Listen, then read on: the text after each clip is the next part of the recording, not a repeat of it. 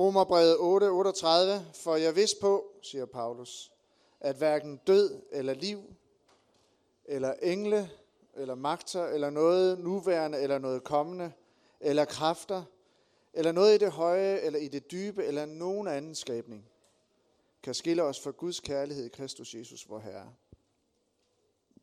Forfatteren til Onkel Toms hytte, Harriet Beecher Stowe, hun øh, afslører sit bibelske yndlingsvers gennem Onkel Tom, som med sit sidste åndedrag fremstammer, Who, who, who shall separate us from the love of Christ?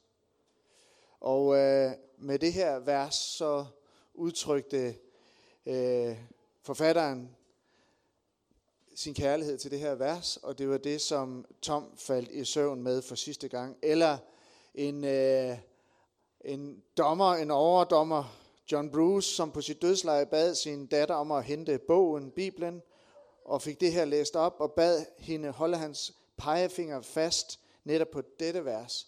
Sådan vil han dø. Han vil dø med pegefingeren på det vers i Bibelen. Hvilken måde at træde ud af den her verden og træde ind i den næste. Hvilken måde at leve og dø på. Intet kan skille os fra Guds kærlighed i Kristus. Og intet kan udfordre og forandre livet så meget som netop det her løfte. Og de her søndage, der er vi cirka halvdelen af Nordens kirker, 15 kirker, samlet med temaet Challenge to Change. Så det bliver der prædiket øh, rundt om i Norden de her dage.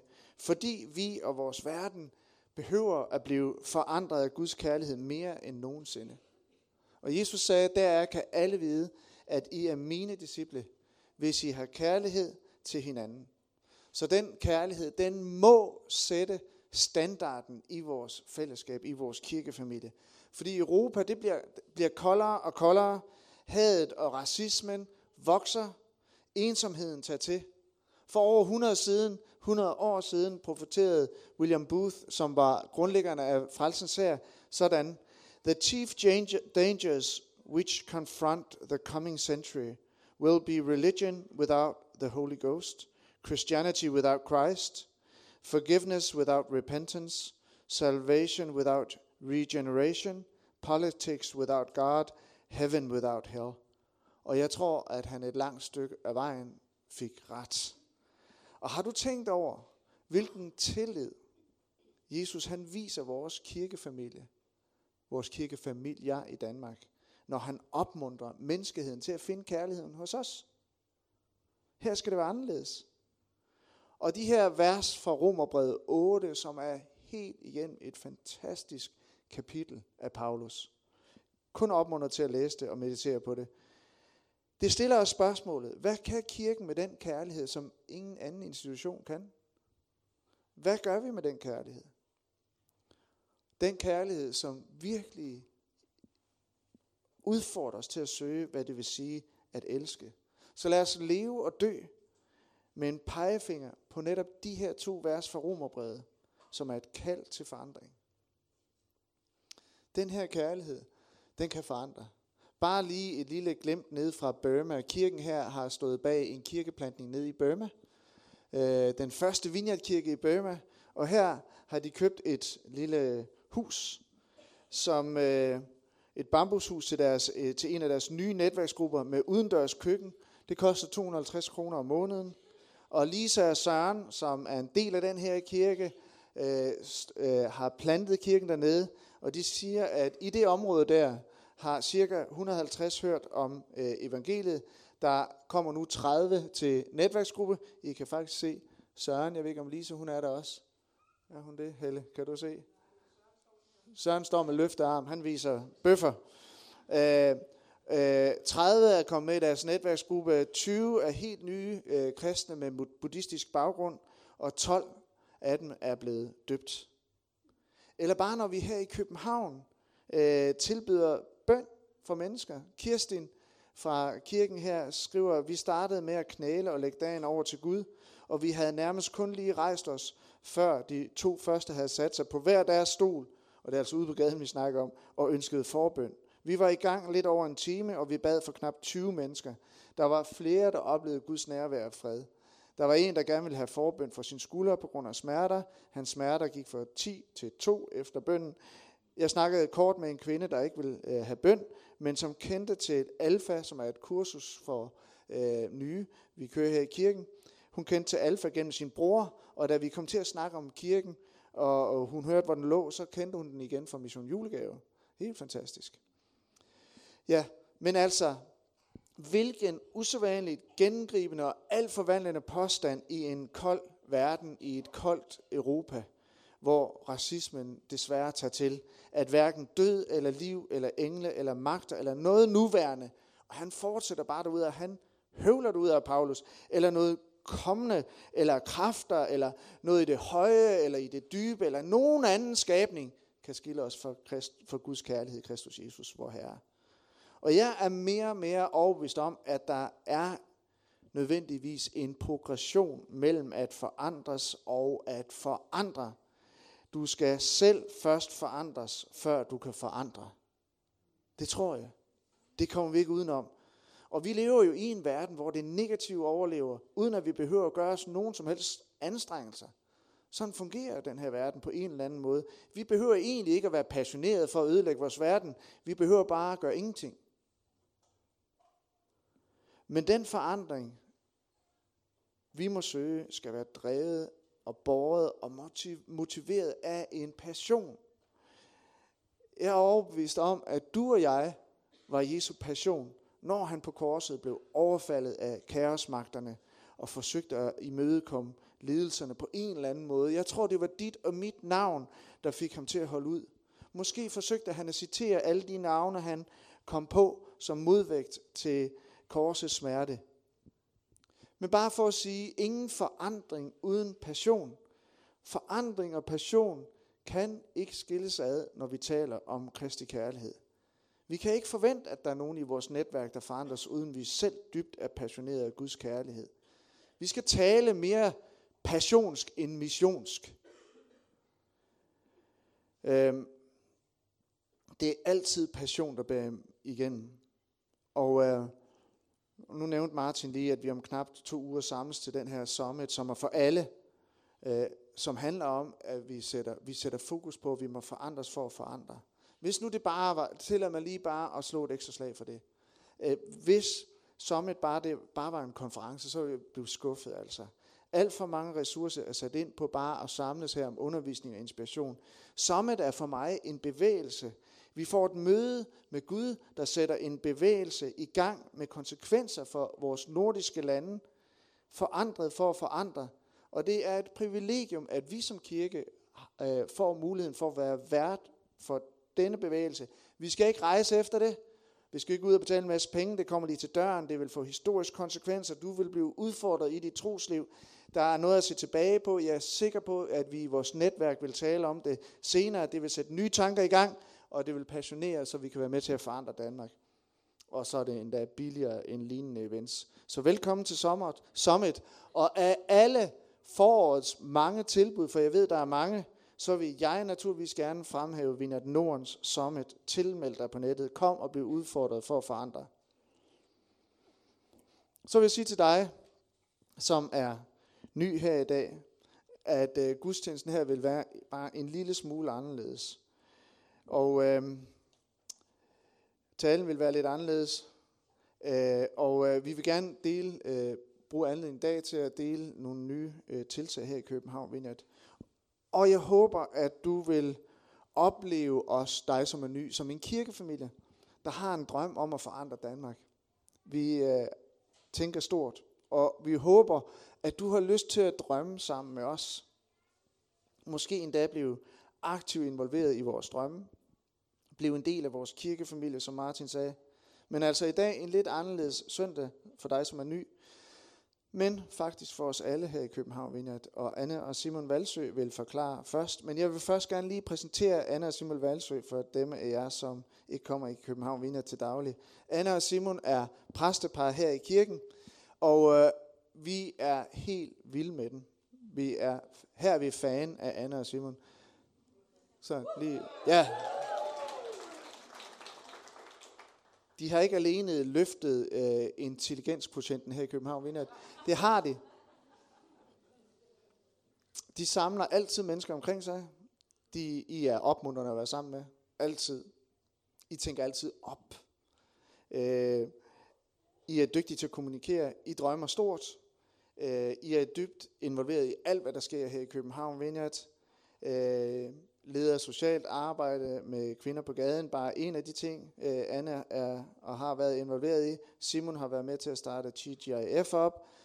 Øh, og øh, det bedste, de har begået, det er nok søde lille Vega, som er absolut bedårende. Ja, tak. Øhm, ja, du øh, er måske lidt spændte, men altså tak fordi vi må få ordet lige for en kort bemærkning, og det er det, det drejer sig om, det er, at vi har nemlig noget spændende, som vi har fået lov til at dele med jer. Og øh, for at sige det lige ud, så er sagen den, at vi har tænkt os at flytte til Aarhus for at plante en vinderkirke i Aarhus. Ja.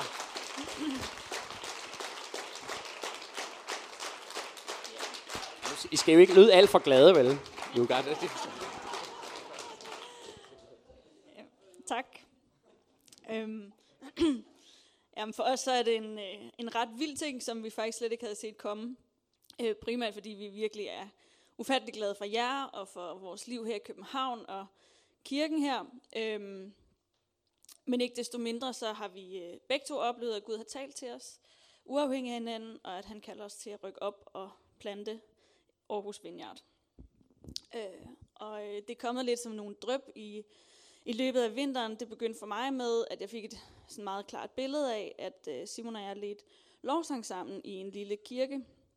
Og helt uden at kunne forstå, hvordan sådan, det skulle tolkes, så var der en masse andre ting, som sådan begyndte at spille ind, og ord og sætninger fra folk, som begyndte at sådan ligesom stå ud og, og ret overbevisende og tydeligt øh, tale til mit hjerte om, at øh, Simon og mig skulle begynde et helt nyt kapitel i vores liv.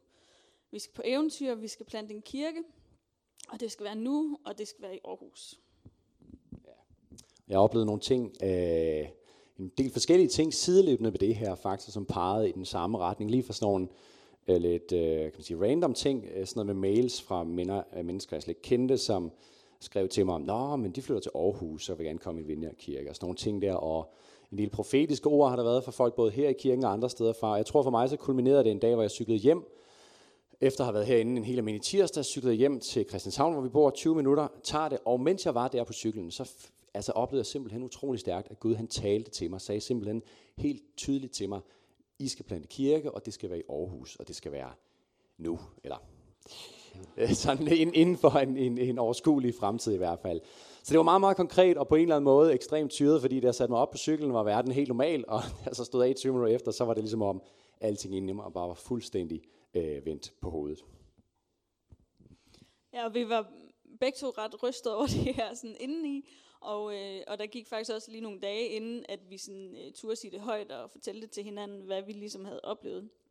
Så først en, øh, en fredag aften for nogle måneder siden, at vi fik sat os ned og snakket det her igennem, og, og efter et par timer, så bliver vi bare stille og sidder og kigger lidt på hinanden, og så øh, må vi bare erkende, at der nok ikke er så meget at rafle om, men at Gud har talt, og øh, vi skal til Aarhus. Og det skal lige siges, at vi faktisk ved meget, meget lidt om Aarhus. Øhm, og, og faktisk kun kender øh, Simons øh, bror og hans kone, der bor der. Øhm, men vi har oplevet mere og mere at få hjerte for byen og for de mennesker, der bor der. Og særligt for dem, som ikke kender Jesus. Ja. Og jeg tror uh, helt roligt, man kan sige, det tror jeg også, I ved, de af jer, som kender os, at for os begge to, så har vores tid her i København Vineyard betydet helt utrolig meget, altså helt uendelig meget. Vi kan fuldt sige fuldstændig ærligt, det handler ikke om at rose nogen eller noget, men vi kan sige helt ærligt, at vi ved ikke, hvor vi havde været den her dag, hvis vi ikke tilfældigvis var dumpet ind her i kirken, ikke? hvis ikke Gud havde ledt os herhen. Øhm, men det, som vi bare har snakket meget om, og som på en eller anden måde i den her proces har, har talt til os, det er bare det, at, at Flemming og Anne og de få, som, som flyttede tilpælene op i sin tid og rejste fra Nordjylland, forlod alting, hus og hjem og alt det, som de kendte, og flyttede her til byen for at plante en København Vineyard. Ikke? Det kan vi bare, altså det har vi bare fået lov til at opleve på vores eget liv, hvor kæmpe en forskel det har gjort. Mange af jer kan helt sikkert sige det samme, og jeg ved, at der er utrolig mange, hundredvis af mennesker, som har været igennem den her kirke, og som har, hvor det bare har haft en kæmpe stor betydning for dem. Ikke? Og det er på en eller anden måde det samme, vi oplever nu. Fordi vi oplever, at Gud har på hjerte, at der skal være en vineyardkirke i Aarhus. Det er bare sådan, det er. At han vil gøre en forskel igennem en vineyardkirke i den by. En forskel i menneskers liv. At han vil udbrede sit rige, Guds rige, igennem alle os, som får lov til at være en del af den kirke. Og at han vil skrive historier både i vores liv og i alle de andre menneskers liv, som den kirke på en eller anden måde kommer i berøring med. Og måske endda i selve Aarhus by. Gud, jeg tror på, og det tror vi på, at Gud han arbejder utrætteligt, kontinuerligt og fuldstændig passioneret på den eneste ting, at drage et hvert af os mennesker tættere ind til sig selv. Det er det, der er hele hans store mission. Det drager et hvert af hans børn dybere ind i hans nærvær, og at lade hver os finde mening med vores liv i ham. Lad det være ham, som fylder os, ikke? med hans liv, med hans lys og hans kærlighed. Og som jeg sagde sidste søndag i min tale, så tror jeg virkelig på kirken. Jeg tror virkelig på, at Guds kærlighed er den eneste ting, som for alvor kan forandre den her verden. Som for alvor kan gøre en forskel. Og kirken har det ene kald, at fortælle om at bringe den kærlighed til en verden, som er fuldstændig fortabt uden. En verden, som i sig selv spiller forlitting. Og det er det, som er vores vision for Aarhus Vineyard. At vi må få lov til at fortælle om den kærlighed. Og vise den til de mennesker, som er i Aarhus. På en gang er det simpelt, det er næsten naivt, men samtidig så er det bare kæmpe stort. Ikke? Det er uendelig smukt, og det er langt større end os. Ja, i den her kirke, der har vi fået lov til at være en del af en kirke, som har en, en lav dørtærskel og samtidig vil noget. Den er på en gang inkluderende og samtidig også udfordrende. Øhm, der er plads til alle, og samtidig vi, bliver vi også formet af, af fællesskabet og det, som Gud gør. Og vi vil ikke bare være til for os selv, vel? Vi vil gerne være kirke for vores by og for alle dem, som ikke er her endnu. Øhm, vi vil rigtig gerne indrette os efter dem, som vil komme, og ikke bare for os, som allerede er her. Vi vil gerne øh, ofre vores selv, øh, os selv og vores malighed og vores komfort, og rykke lidt ekstra sammen i sofaen, når der kommer nye, så der er plads til en mere. Og hvis der ikke er plads til flere i sofaen, så køber vi en ny. Vi vil rigtig gerne øh, slippe vores forfængelighed og være ærlige med hinanden. Og vi stræber efter at være et autentisk fællesskab, hvor det hverken handler om at være smarte eller de pæne kristne. Og vi vil rigtig gerne pege på Jesus midt i vores svaghed. Øhm, vi vil gerne være åbne med vores egne liv, på godt og ondt. Og går vi foran, så er det ikke med vores øh, kompetencer og evner, men så er det i vores magtesløshed. Fordi det er der, Gud er virkelig stærk. Øh, vi vil elske vores medmennesker og vores by med Guds kærlighed. Og det er ikke vores egen kraft, eller fordi vi lige øh, føler for det altid, men fordi Jesus kalder os til det. Og fordi vi glemt ser og forstår, hvor meget vi selv har fået fra Gud, og hvor højt elsket vi selv er. Og vi ved, at øh, Jesus han kalder os til at bringe kærligheden længere ud. Meget længere ud. Helt til Aarhus. Og det er simpelthen det, vi drømmer om, at øh, vi må få lov til at være kirke, den slags kirke, lige midt i Aarhus. Og det, er jo en, det har I hørt mange gange, de er som er med her i kirken, men de er som ikke har hørt det, så kan man, kirke, altså Vineyard er jo en kirkeplantebevægelse. Det er jo en af de helt, det er jo aller, aller højst på vores liste. Og det er vi, fordi vi tror på, at kirke, plantekirker, starte nye, sunde kirker, hvor mennesker, som ikke er vant til at komme i kirke, mennesker, som ikke kender Jesus, kan få et konkret møde med Gud. Ikke? Vi tror på, at den slags kirker, det er den mest grundlæggende og den allermest effektive måde, kunne man sige på en eller anden måde, at udbrede Guds rige på. Det er det, helt, det, er det kald, vi har som vineyardbevægelse. Ikke? Og helt fra begyndelsen tror vi på, at det været Guds vision, at der en dag skulle være sådan en vineyardkirke i Aarhus. Så vi glæder os faktisk rigtig meget til at komme i gang, til at komme afsted. Og vores plan det er at flytte til Aarhus til januar øh, næste år, 2017, og så starte kirken deromkring samtidig. Og vi håber virkelig også, at der er nogle andre, som har lyst til at tage med sammen med os. Fordi vi får brug for at være nogle mennesker, som kan starte det her op sammen. Helt konkret så vil vi rigtig gerne tage et planterteam med af folk her fra kirken, specielt for folk, som har noget øh, ledererfaring og som gerne vil være med til at investere deres tid og deres ressourcer i den her kirkeplantning. Vi vil også rigtig gerne have folk med, som måske bare tænker, at det kunne være sjovt at være med til at starte det her op, prøve noget nyt af, og måske har mulighed for lige at give et par år til projektet. Måske passer det med, at man kan tage en kandidat, og man tænker, nå, men der kan jeg da lige prøve det, og hvis det så går helt galt, så har jeg en, en udvej. Ikke? Øhm, men det vil være sindssygt fedt. Det håber vi virkelig på. Øh, vi tror på, at det bliver virkelig fedt, og vi kan helt sikkert garantere at det bliver fuldstændig crazy. Og øh, det skal nok blive et vildt øh, eventyr på alle måder. Det er vi sikre på. Ikke? Det bliver ud på de vilde våger, men med Jesus øh, liggende nede i båden. Og forhåbentlig sover han ikke hele tiden. Ellers så vækker vi ham. Øhm, og jeg vil bare lige sige til sidst, fordi nu er vi næsten færdige med den her snak. Tak fordi vi lige måtte øh, bryde ind. Men fordi jeg så bliver tilbage, så vil jeg bare sige helt roligt, ro på. Der er ikke nogen panik, fordi I har øh, tre, faktisk fire nu med Dorte, fantastiske præster, som bliver tilbage her i kirken. Nok skal sørge for, at det hele øh, bliver kørende, og I får samtidig fortsat lov til at være en del af verdens dejligste kirke, sådan som vi i hvert fald har oplevet det. Så det var det, vi havde at sige. Tak fordi I ville øh, lytte, og øh, selvfølgelig hiv, kom og hiv fat i os, hvis I har spørgsmål eller noget. Det må I endelig bare gøre. Skal vi ikke rejse os op og give dem en øh, stående applaus?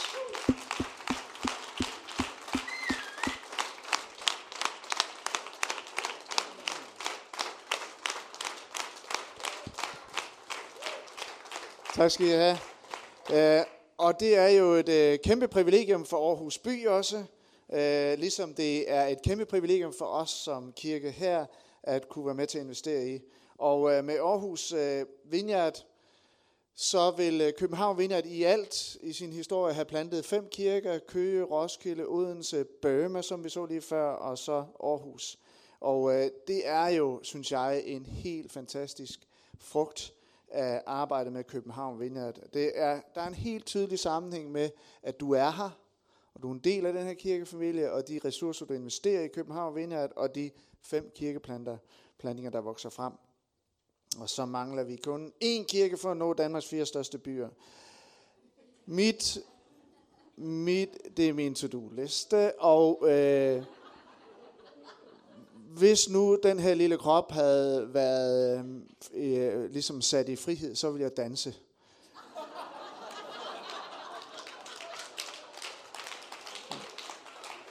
Men det er den ikke. Der er rigtig mange, der har sådan, der er endda fremmede kvinder, der har budt mig op til dans, og jeg har holdt fast. Nej. Jeg fungerer krop, ja. fungerer. Nå, men vi gør det alle sammen, fordi vi ved, at der er mennesker, som ikke kender Gud i Aarhus og venter, tror vi, på Aarhus Vineyard. Ligesom vi så det i Roskilde, ligesom vi så det i Odense, ligesom vi så det i Køge, der er mennesker, der venter. Og jeg ved, at vi vil savne Anne og Simon, og vi ikke er helt vildt. Sådan er det. Men vi vil også have ro på. Det er naturligt, at der indimellem opstår et vakuum. Når vi giver ud, så opstår der et vakuum af tid, talent og overflod. Og selvom Simon og Anne, I kan aldrig nogensinde erstattes her, fordi I dem I er, så vil Gud udfylde det vakuum på en helt særlig måde. Det er Guds natur. Gud siger om kirken, at den er hans lame, fylden af ham, der skaber hele sin fylde af alle. Det lyder en lille smule mystisk måske, men Gud fylder selv sin kirke ud og genskaber vores fællesskab, når der opstår et vakuum. Han genskaber sin fylde i alle os. I Kolossenserbrevet siger han, han er forud for alt. Alt består ved ham. Han er hovedet for lægemet. Så alt består ved ham. København Vineyard består ved ham. Og jeg vil endda påstå, at kirkeplanning netop er med til at holde vores kirke sund og på rette spor. Uh, selvom det slider lidt på os indimellem, så er det vores grundlæggende vision som kirke at få børn. Det er kirkens fitness at drømme, planlægge og plante kirker. Det træner forandring, forandringsvillighedens muskler.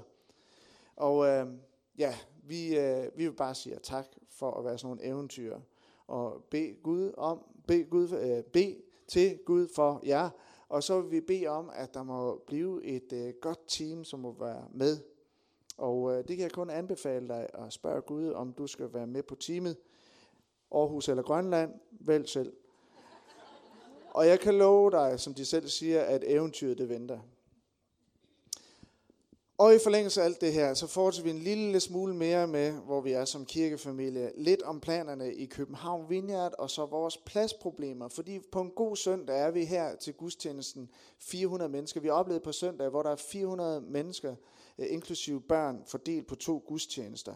Ikke mindst børnekirkens lokaler er for små. Vi har 100 børn i vores børnekirke. Vi er 575 mennesker, tror jeg, vi er. Martin? 567. Jeg, jeg overdriver lidt.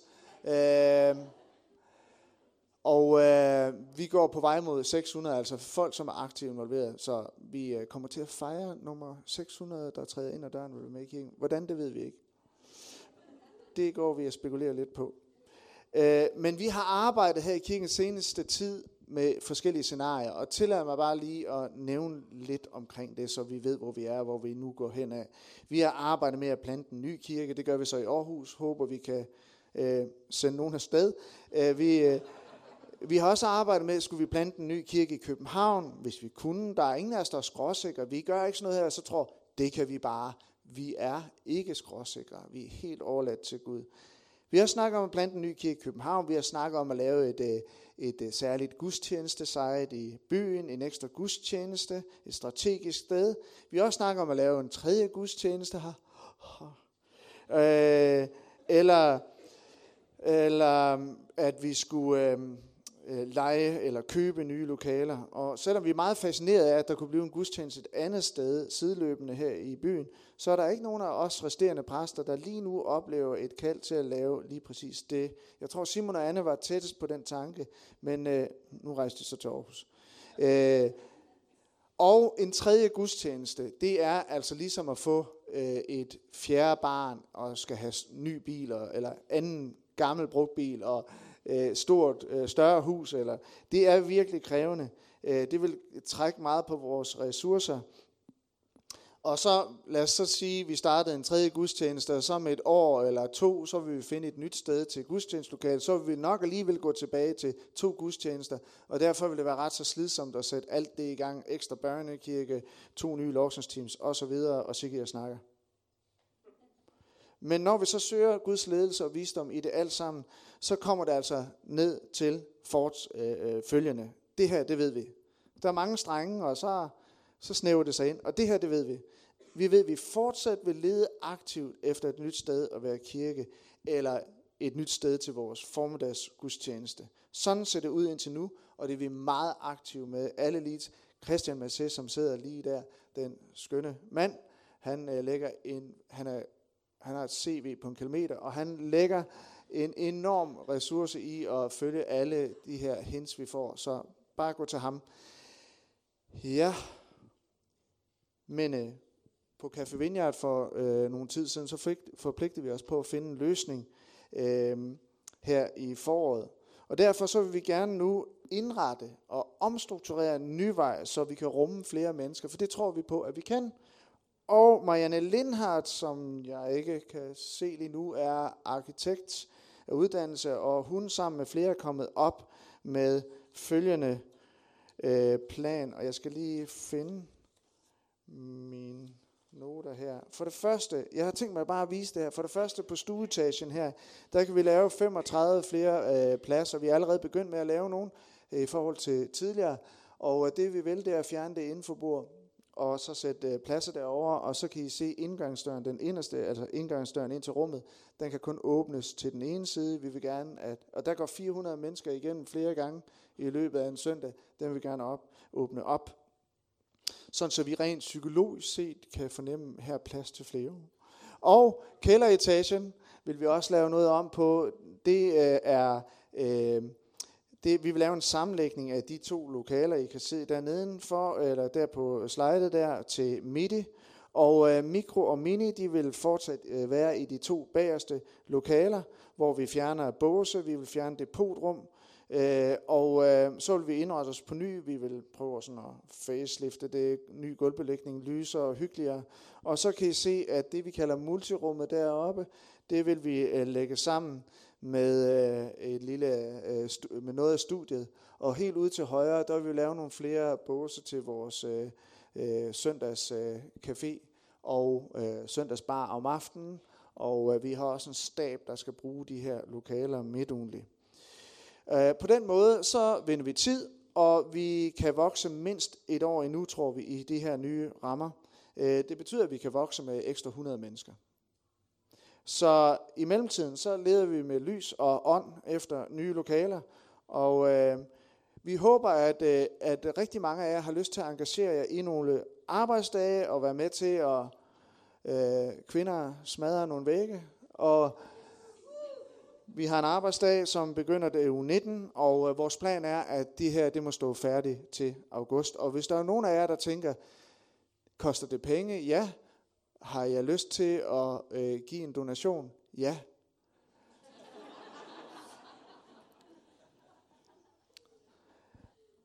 Og som sagt, så er det her en noget broget søndagstale. Men vi synes, det var øh, tid til, at vi i dag bare vil øh, afs- eller sløre, løfte sløret for nogle af vores planer her i det kommende og resten af året. Og øh, jeg håber som sagt, at hvis du er her i dag og mangler kirkefamilie, at øh, du kunne have lyst til at blive en del af vores eventyr. Du er så velkommen. København Vineyard øh, vokser meget for tiden, og der er brug for, at alle er med. Der er plads til alle. Alle kan tage fat og være med til at inkludere, inspirere og involvere. Ja, kan vi lige gå tilbage til Paulus? Og øh, vi skal jo finde vores anskuelse her i livet alle sammen. Jeg har for eksempel en overbevisning om, det er sådan et, jeg tænker, en sund kirke er en syg kirke.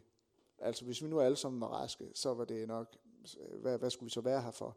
En sund kirke er en syg kirke. Jeg har simpelthen en overbevisning om, at alle kirker, de skal være inkluderende. At kalde sig kirke, at få lov at kalde sig kirke, kristne kirke, det forpligter. Hvad skal vi i Danmark bruge ikke inkluderende kirker til? Altså, det kan godt være, at jeg er lidt stram i betrækket, men inkludere eller luk. Jeg tror nok, øh, at jeg mener, at Danmark har bedst af, at kirken enten valgte at inkludere eller lukke ned. Jeg siger det alligevel lidt forsigtigt. Jeg bløder lige lidt op, men ja, det er vigtigt. John Wimber, han sagde, faith is spelled risk. Mark Batterson sagde, playing it safe is risky. Eller en anden øh, overbevisning eller livsanskul, som jeg hørte for nylig, criticize by creating. Den er vel meget god til os øh, danskere, som er så vældig gode til at finde svagheder. Måske kunne vi hver gang vælge en lidt mere skabende tilgang, når vi opdager noget, vi kritiserer. Det var faktisk ikke polemisk. Det var ikke sådan men, fordi vi har en rigtig god kultur her i København, vinder, som vi skal bevare. Øh, men det handler om at få nogle dybtegående overbevisninger. Nogen vil mene, at vores overbevisninger definerer, hvem vi er. Nogen vil mene, at du er dine overbevisninger, eller at du bliver din overbevisning. Og så tilbage til Paulus. Hans dybeste overbevisning her i livet, det var, at intet kunne skille ham fra Guds kærlighed. Det var ikke kun en overbevisning, som han byggede på gennem sit liv. Det var en overbevisning, en anskuelse, som han satte evigheden ind på. Og for Paulus, så stod overbevisningen skrevet i blod, sved og tårer. Overbevisningen tog form gennem tortur, øh, tid i fangehullet, skibsforlis, slangebid.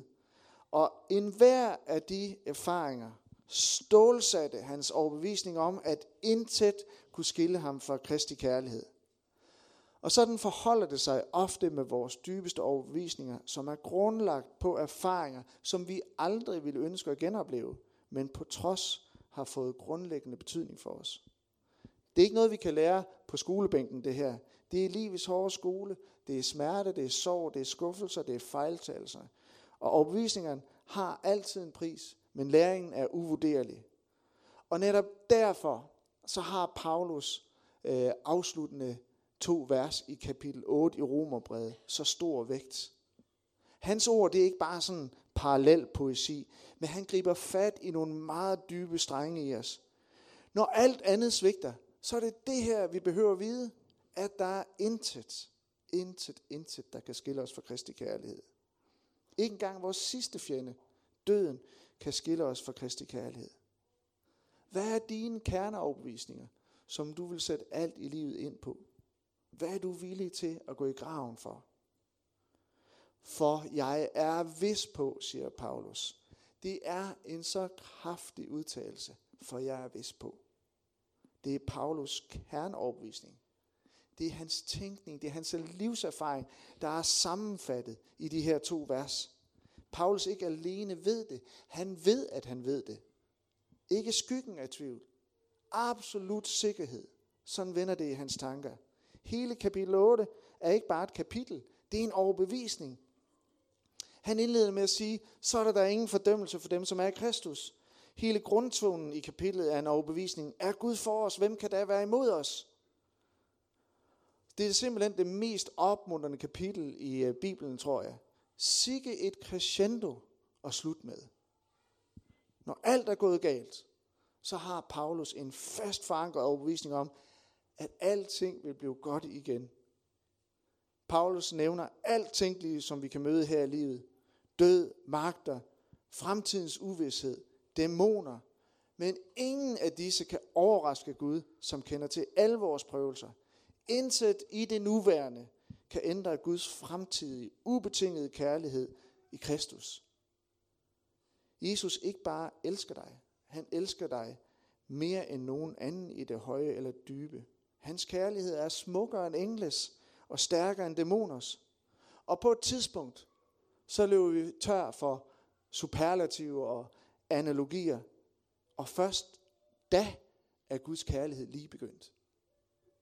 Den svejsiske teolog Karl Barth, som i øh, kirkeprotestantisk tradition ansås, anses for at være det 20. århundredes største øh, teolog og har skrevet øh, tusindvis af sider.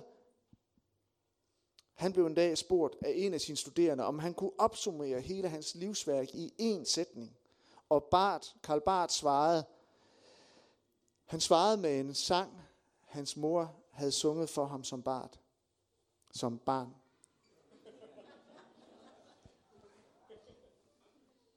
Jesus loved me. This I know, for the Bible tells me so. Det var Karl Barths kerneoverbevisning. Challenge to Change de her dage handler om først at forandres, dernæst at forandre. Onkel Tom, han døde med de her ord på læberne. John Bruce døde med pegefingeren på versene i Bibelen. Og Karl Barth, for ham var det en søndagsskolesang. Og for Paulus en usammenlignelig lovprisning. For jeg er vis på, at hverken død eller liv, eller engle, eller magter, eller noget nuværende, eller noget kommende, eller kræfter, eller noget i det høje, eller i det dybe, eller nogen anden skabning kan skille os fra Guds kærlighed i Kristus Jesus, vor Herre. Amen.